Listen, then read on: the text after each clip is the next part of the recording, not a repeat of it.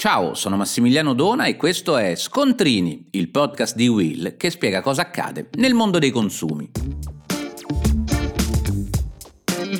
Oggi parliamo di caro energia. Se l'ultima bolletta ti è andata di traverso, sei in buona compagnia. I costi di luce e gas sono più che raddoppiati nell'ultimo anno. Ma come possiamo difenderci? Beh, per prima cosa, soprattutto per il gas, dovresti verificare che ci sia corrispondenza tra le letture dei contatori e i consumi fatturati in bolletta. In ogni caso ti consiglio di fare un'autolettura e di comunicarla al tuo fornitore. Se è tutto ok, non ti resta che ridurre i consumi, laddove si può farlo senza troppi sacrifici. Ad esempio, potresti cominciare dall'uso intelligente del riscaldamento e dell'acqua calda. Sono le cose che pesano di più sulla bolletta, quindi conviene impostare le temperature senza esagerazioni. E poi gli altri elettrodomestici. Se non puoi acquistare modelli più efficienti, utilizzali al meglio.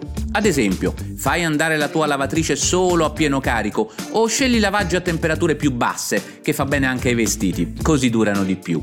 Se poi pagare la bolletta rimane una sfida impossibile, potresti valutare la rateizzazione delle fatture, basta richiederla al tuo gestore. Ultima cosa, se stai pensando di cambiare fornitore, aspetta!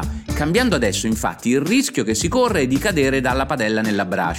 Magari ti invogliano con un contratto a prezzo bloccato, che può sembrare conveniente adesso, ma poi dovrai ricordarti di cambiarlo quando i prezzi caleranno, altrimenti diventerà una trappola. Insomma, attenzione al marketing, che in questi giorni fa leva proprio sulla speranza di risparmiare con luce e gas. Se ti chiamano, meglio non aderire ad offerte telefoniche, a parole sono bravi tutti, e se vengono a trovarti a casa, non lasciare che fotografino la tua bolletta, potresti ritrovarti con un nuovo contratto a tua insaputa.